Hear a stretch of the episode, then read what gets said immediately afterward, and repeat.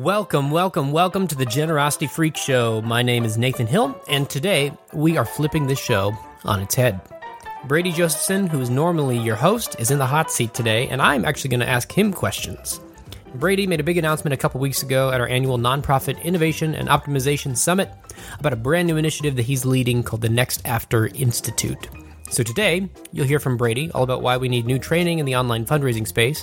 Plus, we'll get into some of the biggest takeaways from some brand new research that we've been conducting here at the Institute that has implications for your online giving experience, your donor cultivation, and a whole lot more. Hope you enjoy the episode. Welcome to the freak show, here we go. It's just another freak show, here we go. I said, Welcome to the freak show, here we go. It's just another freak show, here we go. Oh, welcome to the freak show, here we go. It's just another freak show, here we go.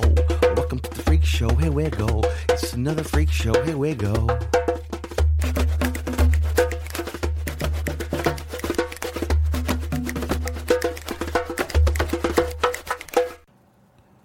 Brady, thank you so much for taking time out of your busy schedule to uh, record this podcast with me and uh, sit down for this interview. Uh, really grateful. We're glad that you are here. Yeah, thanks. Thanks for having me on the show. absolutely, Uh, it- absolutely. I was saying earlier, it was nice to have you create the agenda. I just get to sit here and answer questions. This is great. Yeah, it totally changes my whole uh, role here. Yeah. Don't often, often realize how much work goes into this, uh, but I'm excited. I'm excited to hear. Uh, I mean, obviously, you and I talk all the time about a lot of these things we're going to dive into. Mm-hmm. Um, but it's cool, even just for me to think through, you know, different research that's going on and what are the implications of it, and uh, how you know different online fundraising training can really make an impact on people. So Yeah. that's kind of where I want to want to go. Uh, but let's start this conversation off. I just want to I want to know from you.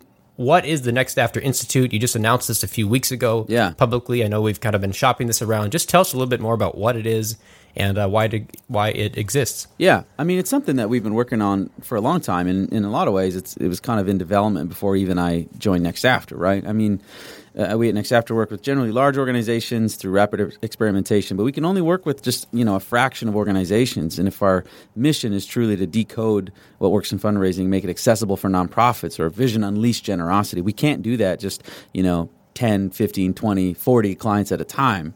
And so that's really where next after has been investing in like uh, research and creating content to try to equip nonprofits. And so the, the institute is really the formalization of that journey of basically saying we are going to intentionally focus and me focused intentionally on how do we provide uh, data-backed resources and you know research driven training uh, to provide more uh, hands-on opportunities for nonprofits to understand what they need to know today to raise uh, more funds online, and that's really what we're focused on doing is trying to fill what I see as a bit of a gap in the market to provide that level of depth of training for online specific marketing and fundraising. Yeah.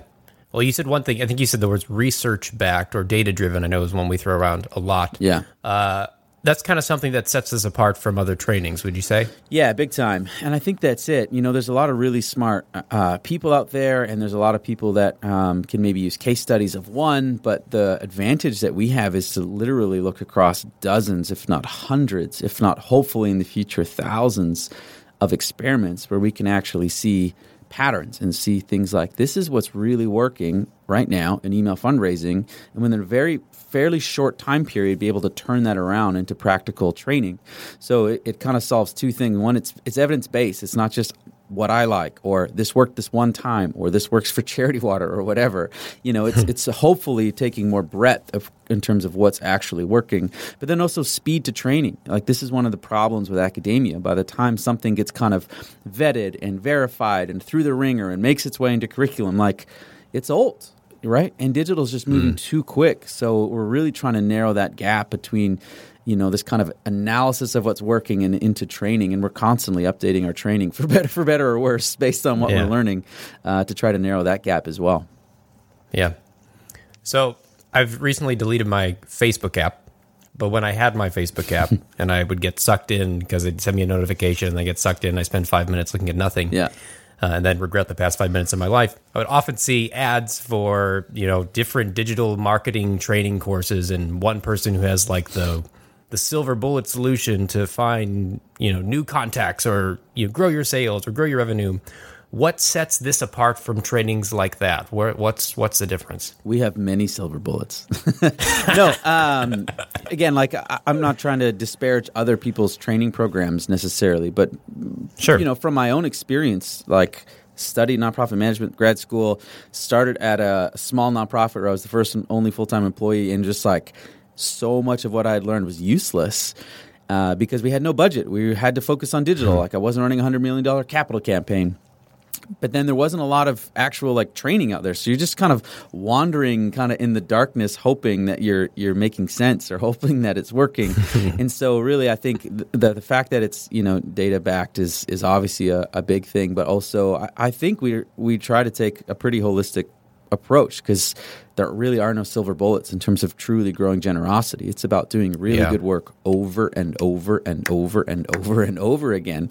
And that's really Yeah. what we practice and preach. And there has been way too much silver bullet reliance in our space, right? We'll kind of jump from no innovation to just we're all in on Snapchat or some kind of new technology, mm-hmm. or we think the next CRM will solve all of our problems. And we really haven't addressed some of the fundamental challenges where we don't really understand our donors well enough or how to communicate with them.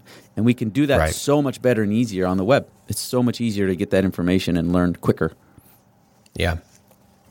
Now I know my my experience in the nonprofit space isn't necessarily like representative of, of everyone's, but I think you know just in conversations I've had with people, it's a pretty common experience that you know we get pretty stuck in our ways of doing the same things over Yeah, and over 100%. again. And, and I know that when I was you know working in marketing at an at an organization, I would often just you know you, know, you Google different email strategies and things like that, and you're really trying to to pluck different uh, different tactics and different ideas and different takeaways from you know research that's been done in a lot of different other you know for-profit fields. And it's kind of hard to you know tie that back to nonprofit and tie that back to fundraising and how it can actually apply. So that's been kind of one thing i've been excited about around this institute is to actually take some of these ideas that even exist in, in the for-profit space in some ways and bring that into the nonprofit space and really make some some connections to fundraising Yeah, for sure. And I mean, a lot of times people say that our workshops and our training are best practice, but best practice is a bit mm. of you know a swear word for us. So I, I like to think about it as like a better baseline,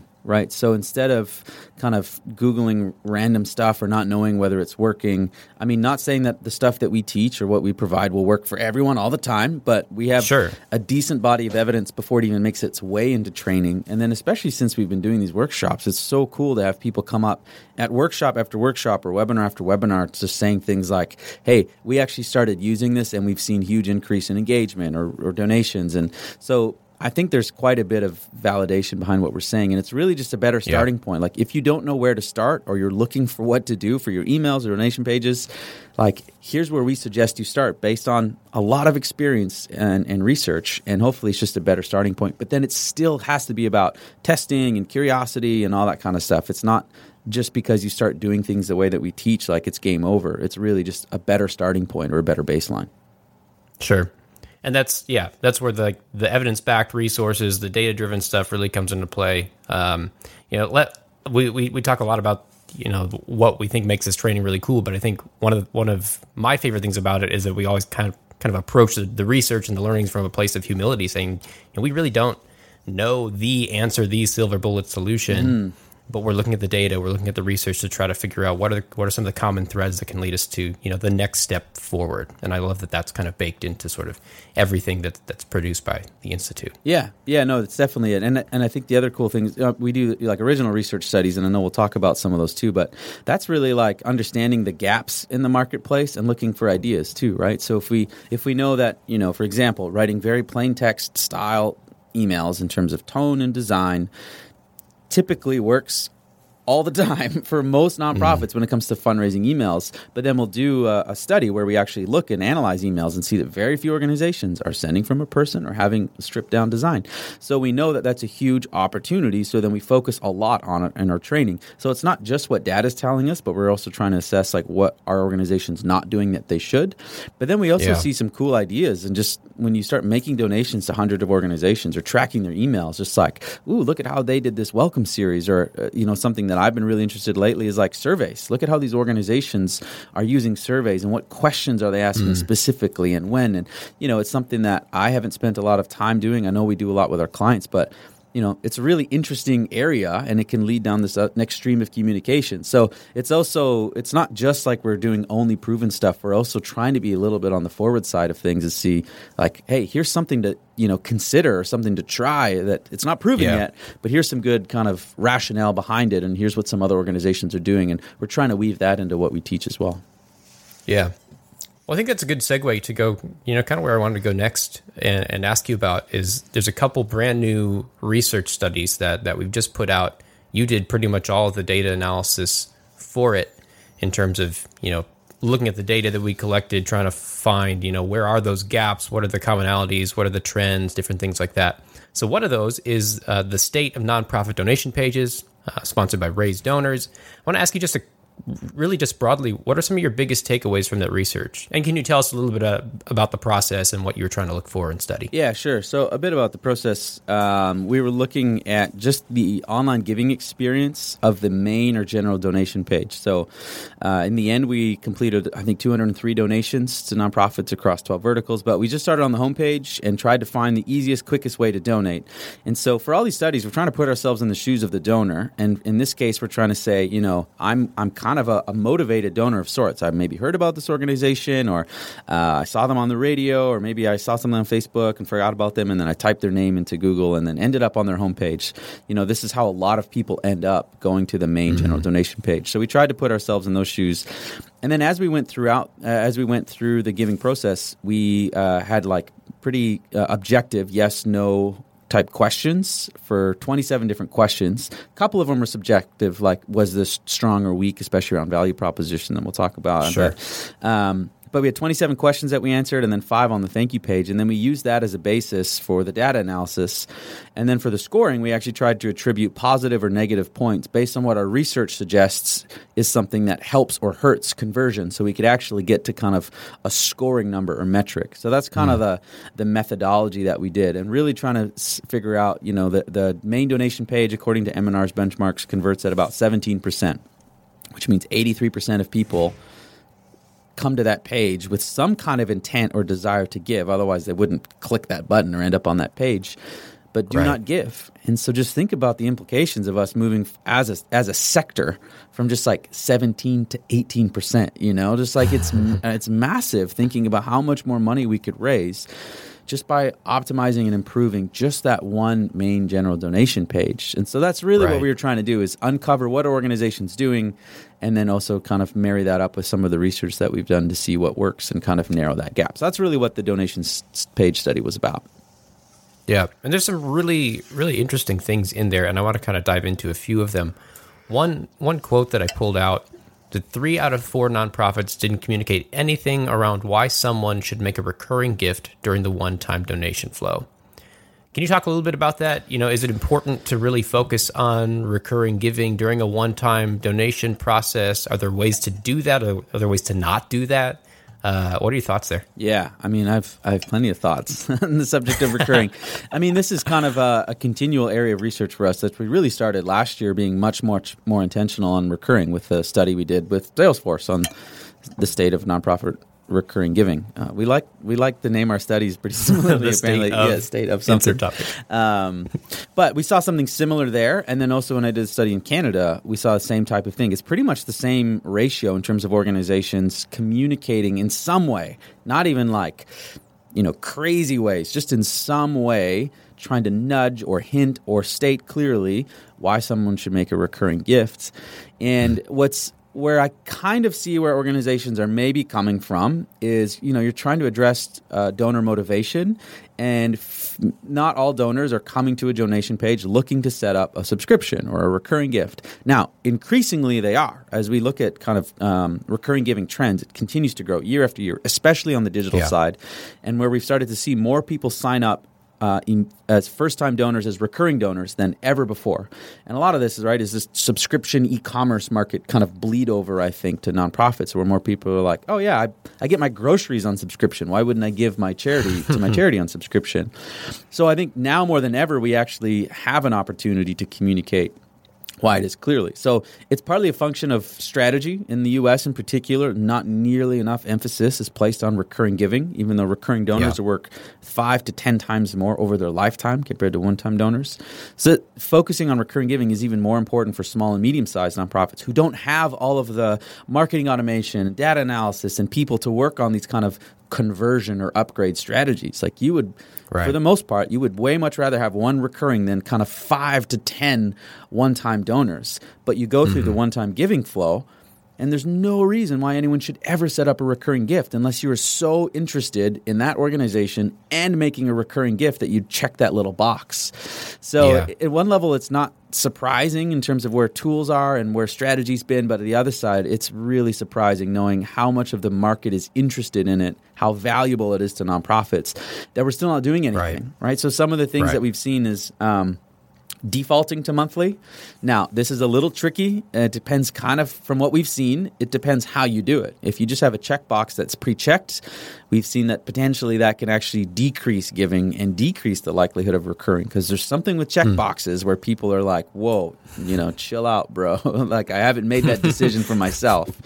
Whereas if we can kind of default in a tab situation, of, uh, an experiment that we validated showed an increase in recurring and no difference in one time, and saw that with a few organizations like WWF, for example, defaulted to monthly in a tabbed approach. So this is what's cool on the research side. If we see something that we validate and then you see it in the market, particularly with large organizations that we know are doing some testing, then say, hey, maybe there's something in it. But like that's one way, and then people can easily just say, oh no, I'd rather give one time. Or there's little things like nudges. You know, we had someone from Sierra Club on this very podcast talking about how they use a little arrow nudge, just kind of pointing to the recurring box and saying they use social proof figures as well to say, you know, 93,000 other people have joined the recurring giving program, just kind of subtly nodding like, if you don't, you're missing out. So, like, even just those little subtle things, uh, the ACLU has a little nudge arrow with, you know, this is the best way to protect civil liberties, just something that makes people pause and think. Otherwise, if there's no, uh, nothing to make them pause, then there's nothing to make them you know choose to upgrade right in the moment. So those are just a few things that Right. we've seen either in the in the market or in our own research that has worked. That's interesting, and I know that you can go deep on recurring giving, and we have a whole study there we can dive into. Yeah. But uh, I want to cover just a few other Yeah, sorry, I'll- I'll points be more I saw in the study that are. no, it's great. It's great. It's great. Uh, another thing that I saw in this study is that certain verticals tend to be better at communicating their value proposition or, or why someone should give on their donation page specifically. Do you have any thoughts as to why you know the we saw that the, the faith based groups, public policy groups are the two highest scoring in terms of giving reasons on their donation pages to why someone should give. Any ideas as to why they are excelling in that area, and then groups you know in the the areas of like animal activism, uh, environment, and public media seem to be at the bottom end. Any thoughts there? Yeah, the environment one was a little interesting because they that vertical normally scores uh, higher, but uh, I can, I Yeah, I was surprised to see that. talk about that in, in a second. But what's interesting too, right? When we do value proposition scoring from past studies in Canada and the U.S., we do see that often faith-based public policy groups score high in the value proposition, and I think it's it's around two things maybe. Um, one, when it comes to making like a strong value proposition, especially around fundraising, giving someone something to fight for or fight against, and really like a reason for them to give and give today is really, really important. And so I think generally speaking, like faith based groups uh, are, well, oft, especially in the US, they take a pretty, you know, stance like fighting for a particular issue or a subject or a topic or even just fighting for Yeah. your beliefs. Kind of they they have this great advantage of being able to speak clearly to kind of shared beliefs which is a little bit harder for some organizations. Like an environmental organization in theory everyone who gives cares about the environment but their deeper seated beliefs and values could really be all over the place. Whereas you know if you're a faith-based ministry working in one area you can kind of make more direct assumptions about what they actually believe. Otherwise, they wouldn't be giving to you. So I think that, and same thing, public policy, right? There's normally very Yeah. clear stances on issues or economy or whatever it might be, and they can just pretty clearly address those. So it's, I think it's a function of kind of this beliefs, something to fight for against, and then also clarity. They just have this luxury to be a lot more clear. And so I think some environment groups, it's tough. Like, man, there's, you know, rainforests are burning, there's climate change, there's, you know, ice caps melting. Like, it's such a huge issue. It's all over the Yeah. globe. It can become overwhelming and too vague or too broad. And so I think that that's a challenge for some environment groups and uh, a lot of the public media groups, too. I mean, we included quite a few PBS stations. Um, I think they struggle from a different area of just kind of like, they don't have a super strong value proposition. Like, why is public Yeah. media really needed other than, you know, PBS is awesome, you know? So I think they kind of skewed public media a little bit. But I think, again, it's the values, uh, fight for or against, and clarity that some of those verticals can, can do more easily than others. Right. Right. Well, for PBS, I mean, their value proposition is for me is uh, my toddler loved Daniel Tiger, so we got to keep that going. Kids, every, every time I she'll have a talk to them, like, man, you guys, kids, your kid stuff is the best. it's so good. it absolutely Yeah. is. Yeah. Well, it's interesting, and and as we you know we released a benchmark study a few months ago, maybe beginning of the summer, and uh, I had some similar thoughts. Just looking at you know why why are some types of groups performing well in certain categories, like in in terms of like cultivation or like engagement, but then performing maybe lower on the value proposition side of things, and vice versa, and. uh I think it's easy to sort of pigeonhole yourself sometimes and just say like, well, that's we meet the the baseline of those that are in our sector and in our vertical, so we're fine. But I think it's really cool to go through this practice of understand of looking at you know other types of groups that maybe are doing some things better or some things worse, and what can we learn from these other groups to try to lift the benchmark across the board. So that's why I'm just kind of always curious about you know how are different verticals. Uh, or what's what's leading to different levels of performance across different verticals? Yeah. So I think it's interesting. Yeah, and especially Let's when dive you into see pat- patterns across studies. That's what's really interesting. Right. Yeah, and the more of these we do, we start to see we see some of those take shape, Yeah, which is sure. interesting. One that we have seen consistently, kind of in every area, is this idea of friction Mm-hmm. and how much friction comes into play in the in the online giving experience. And it was the case in this study too. Uh, there's a quote that just says, "There's too much friction for donors to deal with make for donors to deal with when they're making a donation." Just period. What are some of the common sources of friction that someone is running into uh, as you observe them in this study? Yeah, uh, I mean, friction's you know anything that really slows down or even halts a giving process that can more easily be removed, and so that's something that is often one of the easiest ways to improve a giving experience is just remove friction. Uh, it's kind of like the lowest hanging fruit. So. Um, a few things that we saw. One like just distractions just navigation links in the header and the footer um, other ways to give links on the donation page. These are all just distracting links. Again and when someone has reached this donation page they've expressed their interest to give to your organization.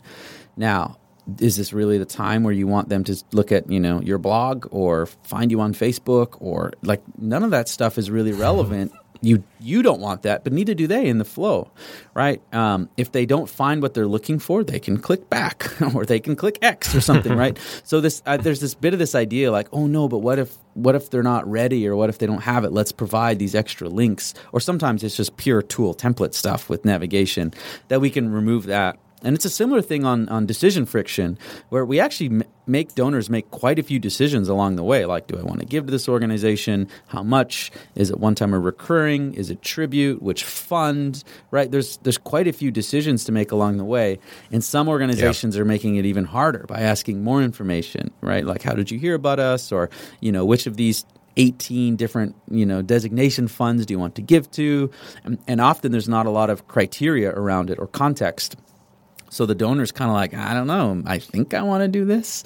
And it's pretty classic where like we know our funds, we know how that works on the back end and ties into our accounting, but putting your Yeah. shoe, putting yourselves in the shoes of especially a newer or more casual donor, they don't know that stuff. They don't know what we know. And so that's one of the things we really tried to shine a light on is like look at this giving experience from someone else's perspective and how many confusing decisions we actually ask them to make. So just like Right. simplifying the decision making process, highlighting one particular fund. Use the example in child sponsorship. Instead of rows and rows of three kids, just highlight one kid first, and then they can always do rows and rows and kids. And that had a 14% Yeah. increase in recurring donor conversion or child sponsors. And like we can do the same type of thing when it comes to decisions. So that's one thing. And then required forms is another.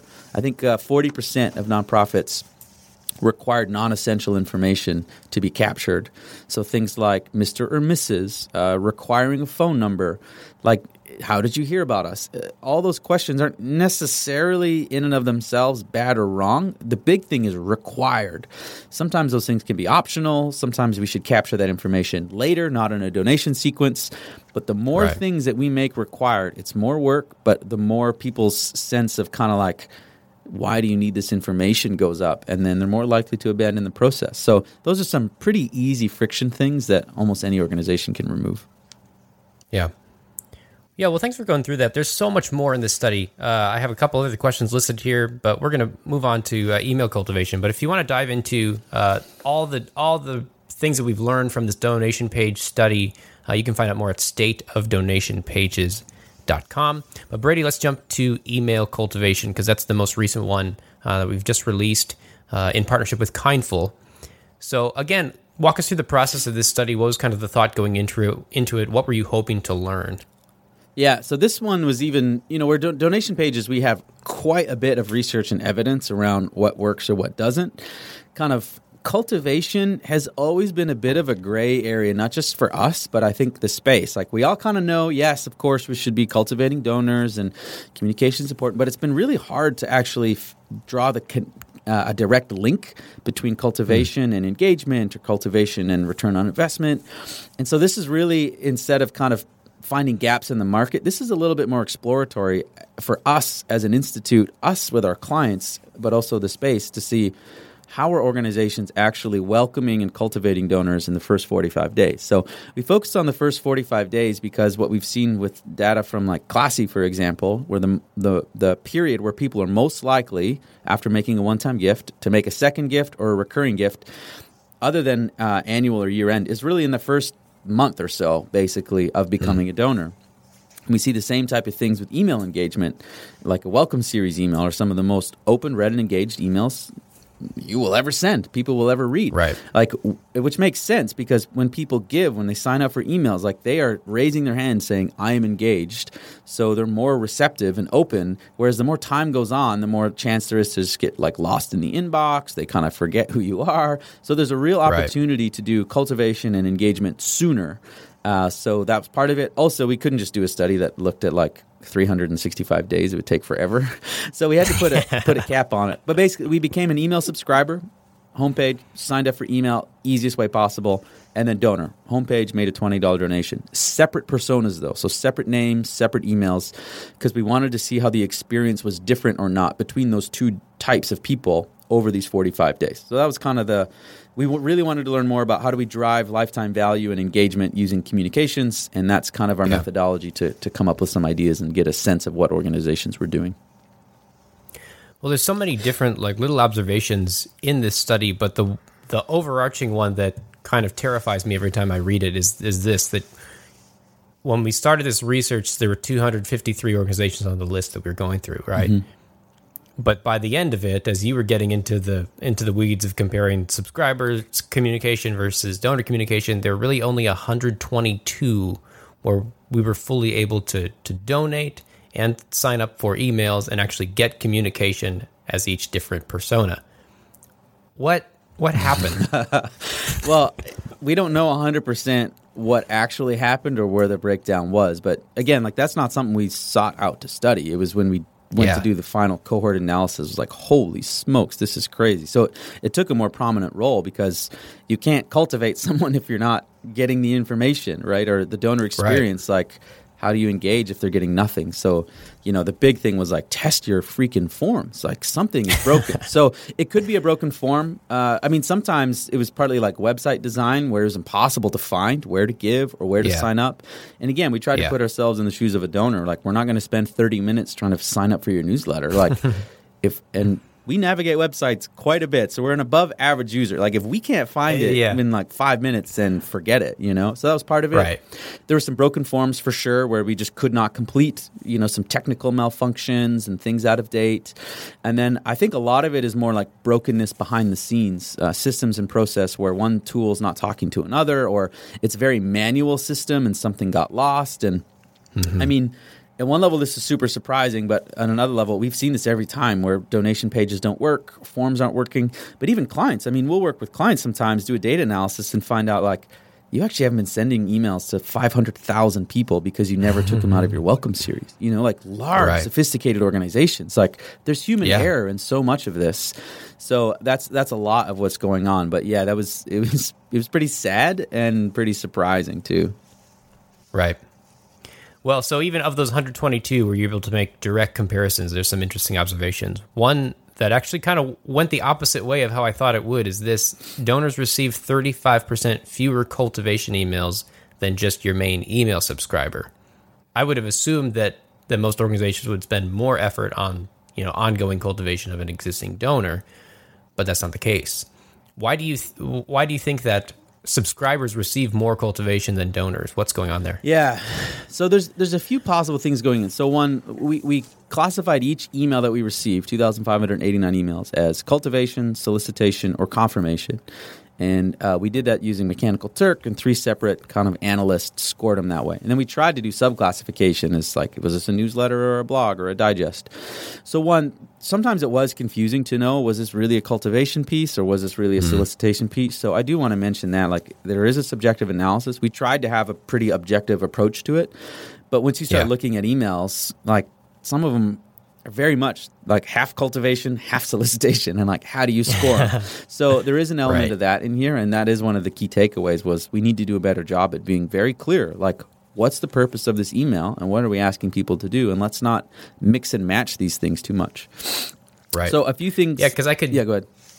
yeah, I could see that going kind of either way for for just your your casual donor who's receiving the communication. Maybe you see the cultivation stuff at the top of it and think it's interesting, or maybe you see you get to the bottom and you see that there's a donation ask, and then you assume, oh, they just want more of my money, and then it's dismissed. I think that's one of the biggest things. I mean, even oftentimes people use email templates for even the newsletter that has like a donate button in the top right corner or something. I know that was often preached, you know, always have a donate button in the email.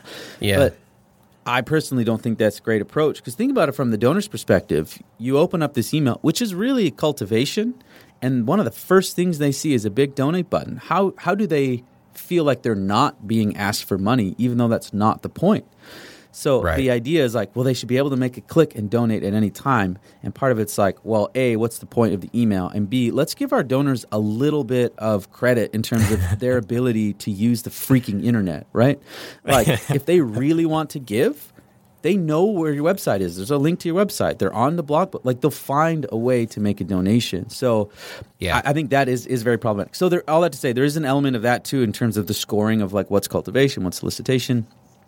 But I think one thing is, uh, I mean, what we've seen in a few examples, um, donors get removed from some emails in, in kind of a welcome series. And so maybe in those first few emails or first 14 days, maybe there was a lot of cultivation emails that they just didn't receive because they were being thanked for their donation. So they were. It looked like they were more likely to be removed from things. Sometimes they miss solicitation, but sometimes they miss cultivation. Uh, Yeah. I know there was a few organizations where when we signed up, um, to for email. We we clicked.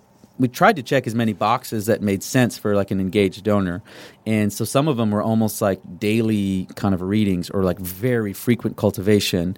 Whereas on the donor side, we either didn't have that option, right? It was just kind of we got added to the general list. So some of them just structurally are by default we're sending huge volumes of cultivation daily emails or weekly emails that the donor Yeah. wouldn't get so that kind of skewed a bit of the data as well so there's a there's Yeah. a few of those things that again like in aggregate it's really hard to identify that but just going through the inbox i know that i've seen that a few times so those are a, are a few reasons but I think the the longer term reason or the bigger bigger picture is that there's just kind of a lack of a longer term strategy in terms of how to cultivate donors.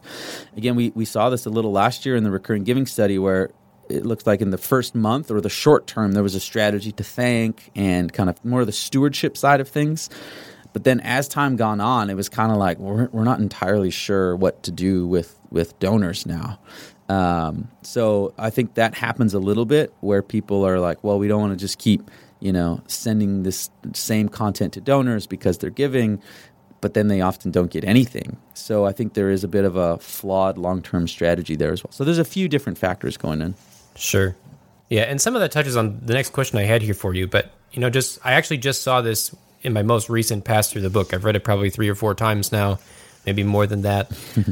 but I just kind of realized as looking at some of the charts, the subscribers seem to get a much heavier dose of just like blogs and newsletters and like that's it.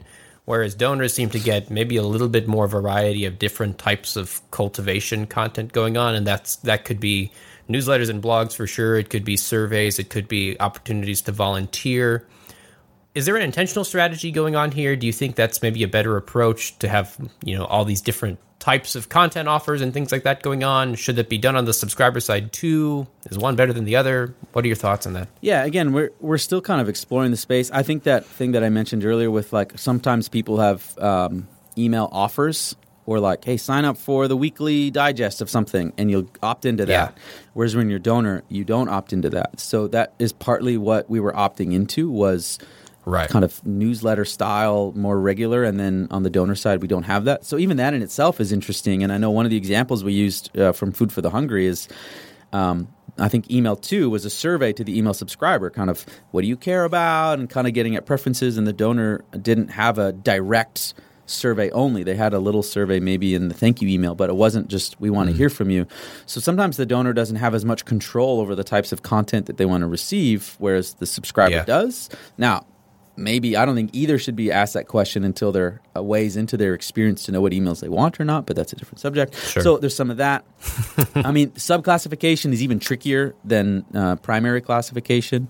Like, was this a newsletter or a blog? Focus on a blog. Like, okay, was this a one time ask or a recurring ask? Like, the subclassification was even trickier. So there's an element of that in there. But I do think, uh, in terms of like, well, what do we do about it? I think having more varied communication is important for both donors and subscribers, and especially action oriented. Uh, what we found for both donors, but especially subscribers, you're right. I think it was like 72, 74% of all communication was just kind of here's something to read. Whereas Yeah. here's like here's a, an offer like an ebook or a download. Here's a survey for you to take. Here's a way to get involved. Here's a volunteer opportunity. Like if our cultivation strategy for email scribers is just more crap to read or stuff to read, even if it's good stuff to read, it's hard Sure. to lead them and narrow that gap between becoming a donor. Whereas if we provide more action or value oriented content, even having the option to do that, in theory, should lead them to become uh, donors. So I think we need more action oriented content for each, but especially what we've seen, there's a huge opportunity for email subscribers to do more value or action oriented content. Yeah. Well, so at the end of this study, there's a bunch of different case studies kind of exploring some of these different strategies that have been put to the test and tr- trying to show, you know, what works and what doesn't. Uh, granted, there's a whole lot more testing uh, that needs to be done on some of these specific ideas to really say definitively, you should do this and you should not do this. But one of the most interesting case studies that's in there is the very last one. I think it's with Goodwill of Greater Washington. And uh, do you want to talk about that case study a little bit? Because I thought it was fascinating. They're starting to take you know some of these cultivation practices beyond just the typical like email subscribers and donors, but into other aspects of their organization. Yeah, so this study, which won a, a NEO award for the record. Oh, yeah. um, I thought it was interesting for for a few reasons. Um, one, it was really focused on uh, purchasers, right? So people who actually bought stuff at a Goodwill. So it wasn't necessarily just people making donations, but it's people who bought stuff at a Goodwill, and in theory are actually further away from kind of the mission. Like a, may, they probably shop there because they care about Goodwill, but really the theory is at least that they're more shoppers. They're not going out of their way to become donors, and obviously sometimes they do both.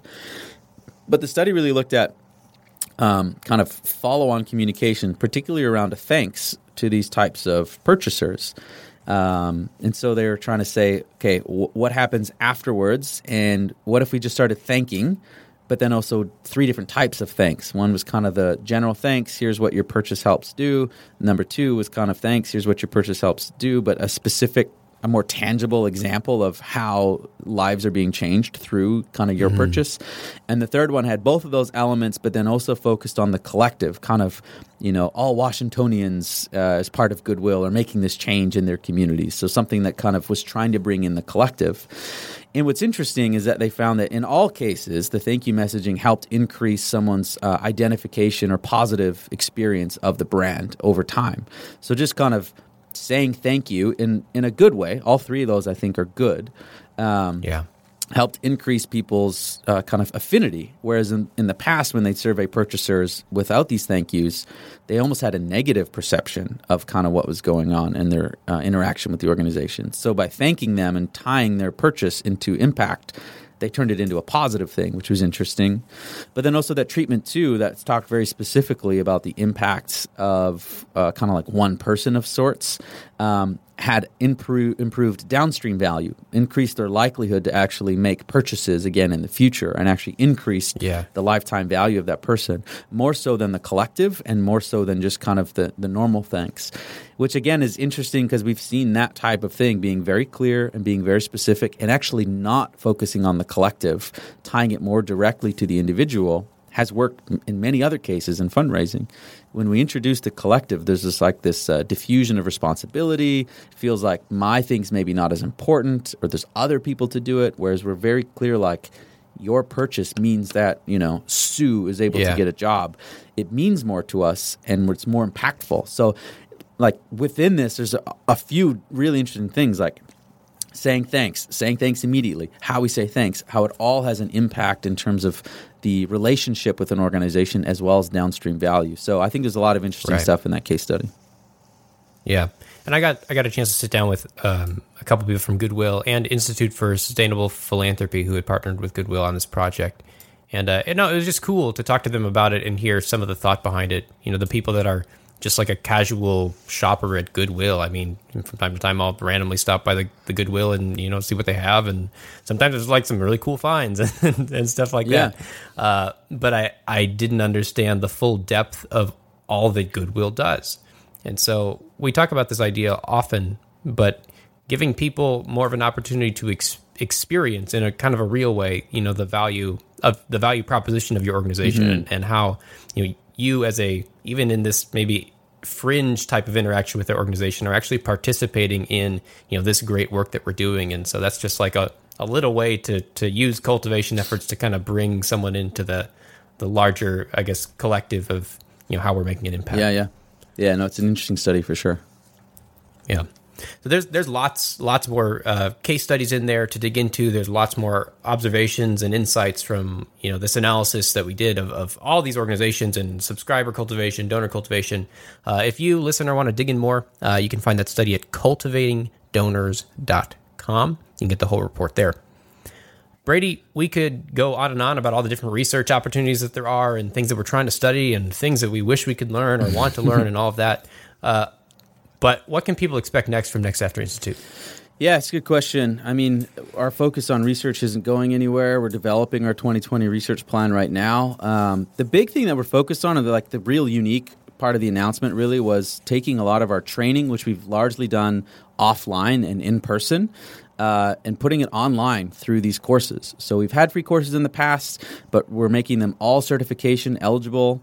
Uh, we've produced a new course with Amy Harrison, who's awesome. She's at NEO again, is always a top rated speaker on copywriting. So to dive deeper in copywriting, get certified there. So we will be producing new courses, both kind of like um, anchor courses and ancillary courses. And so hopefully, uh, this kind of online, on demand learning with quizzes and certification exams is appealing to people. And it's a way to kind of scale the training because, again, people are busy, they can't always attend in person, but this is a way where you can log on, take these courses. Um, the, all the new courses and some we reshoot. They're bite-sized segments, right? So it can be a resource like, what did Amy say about landing page copy? Log in, ding, ding, ding rewatch the seven minutes go write your landing page. That's really what we're trying to Yeah. do so i think that's what's most exciting. We're getting it off the ground. And then tied to that is a membership model. So we're actually you know people can buy courses one off or they can be a member and access all this stuff as well as some behind the scenes webinars and things like that for being a member. So courses is going to be a big focus and that's somewhat new whereas the research and and uh, things that we've done is is going to continue. Very cool. Very cool. One other uh, area we're starting to do a little bit more research into that's coming your way very soon is year end. So I've actually spent the past couple of days just you know deep in about eight thousand emails from 2018, trying to you know figure out what's good, what's bad, what can we learn from, what are some of those gaps you know that we can use to try to get our emails to you know we say this phrase all the time, but cut through the clutter Yeah. of the donor's inbox and actually reach your donors in one of the craziest, most hectic times of of the whole year. So I won't uh, I won't spoil everything, but a few quick little uh, insights that I found that I've thought are interesting. Out of 243 organizations that we've analyzed in this process, only 58% of them actually sent an email on Giving Tuesday last year, which is fascinating to me. Um, I know obviously Giving Tuesday is growing year after year after year after year. Um, but yeah, that's just a little bit over half, which is kind of kind of interesting. Uh, so for half of organizations, there's opportunity there. Uh, and then even this is shocking. Even fewer, fifty-two percent of these organizations actually emailed their supporters on December thirty-first, which is the biggest giving day of the entire year. So. Uh, for half of organizations, there's kind of some missed opportunity there. So we'll be digging into some more uh, details of you know what we're finding in this year-end research. You can stay tuned with all that stuff. We've got a a monthly webinar series, the whole year end season, plus a, a bunch of other free resources too at nextafter.com slash year end. You can find that all there. Brady, if someone wants to get connected to NextAfter Institute or wants to sign up for courses and become a, a member for the first time, where can they go? Yeah, awesome. Hopefully they do. Uh, the easiest place is to go to nextafter.com slash institute. Uh, that's where you can see all the different links to in-person training and online courses and latest research. It's kind of our, our main landing page with kind of everything. But membership specifically, uh, you can go to nextafter.com slash membership and look at the different tiers from online courses only, online courses and in-person workshops, or even the top tier there is uh, online courses, in-person workshops, and a Neo ticket. A kind of bundling some in-person experiences as well to to get a pretty good deal, I think, uh, in terms of what's being offered. So, slash institute slash membership nextafter.com. Awesome. Well, thank you so much, Brady, for taking some time to uh, walk us through the Institute and what's coming up next and all this research that, that's really going on. I think it's going to be really, really helpful for people. And uh, yeah, grateful for you and all the work that you're you're doing to invest in this space. Yeah, yeah, you as well, Nathan. You're a huge part of what we're Thanks, doing at the institute. So let's just like compliment each other here. But Sounds good. I wasn't I wasn't trying to fish for a compliment, Well, but I'll, I'll take all it. right. All right. Thanks so much.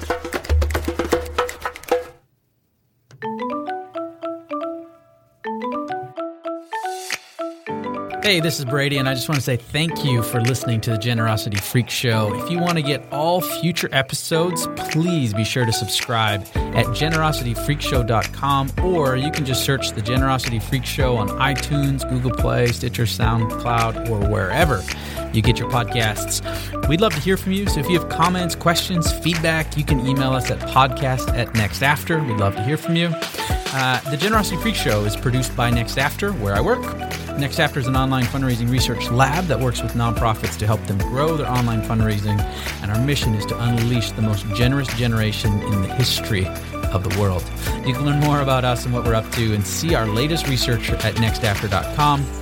Lastly, this show would not be possible without my co host, Tim Kachuriak, and our amazing mixologist and producer, Nathan Hill. So many, many thanks to them.